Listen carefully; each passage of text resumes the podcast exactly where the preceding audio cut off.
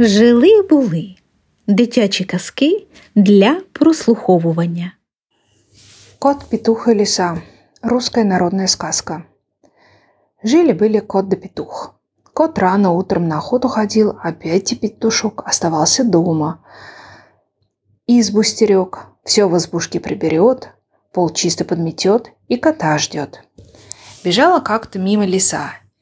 Увидела петуха, села под окошко, да и запела. Петушок, петушок, золотой гребешок, выгляни в окошко, дам тебе горошку. Петушок выглянул, а она его цап-царап схватила и понесла. Петушок напугался, закричал, «Несет меня леса в темные леса, за высокие горы! Котик, братик, выручи меня!» Кот недалеко был, услыхал, помчался за лесой, что было силы, отнял петушка и принес домой. На другой день собирается кот на охоту и говорит петушку, «Смотри, Петя, не выглядывай в окошко, не слушай лису. Я сегодня далеко на охоту пойду. Кричать будешь – не услышу, а она тебя унесет, съест, косточек не оставит». Ушел кот, а лиса уж тут как тут. Уселась под окошком и запела. «Петушок, петушок, золотой гребешок, выгляни в окошко, дам тебе горошку». Петушок слушает и не высовывается. Лиса и говорит, «Что это, Петя, какой ты гордый стал?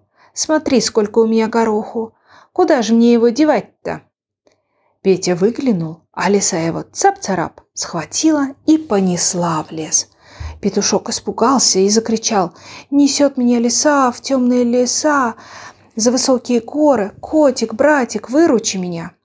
Как петушок не плакал, как не кричал, не услышал его кот.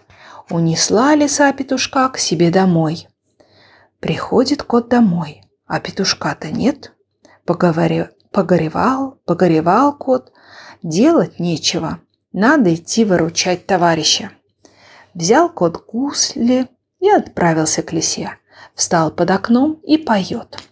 Стрень-брень, гусельки, золотые струнушки, дома ли лиса, выходи, лиса. Лиса слышит, кто-то ее зовет и говорит петушку.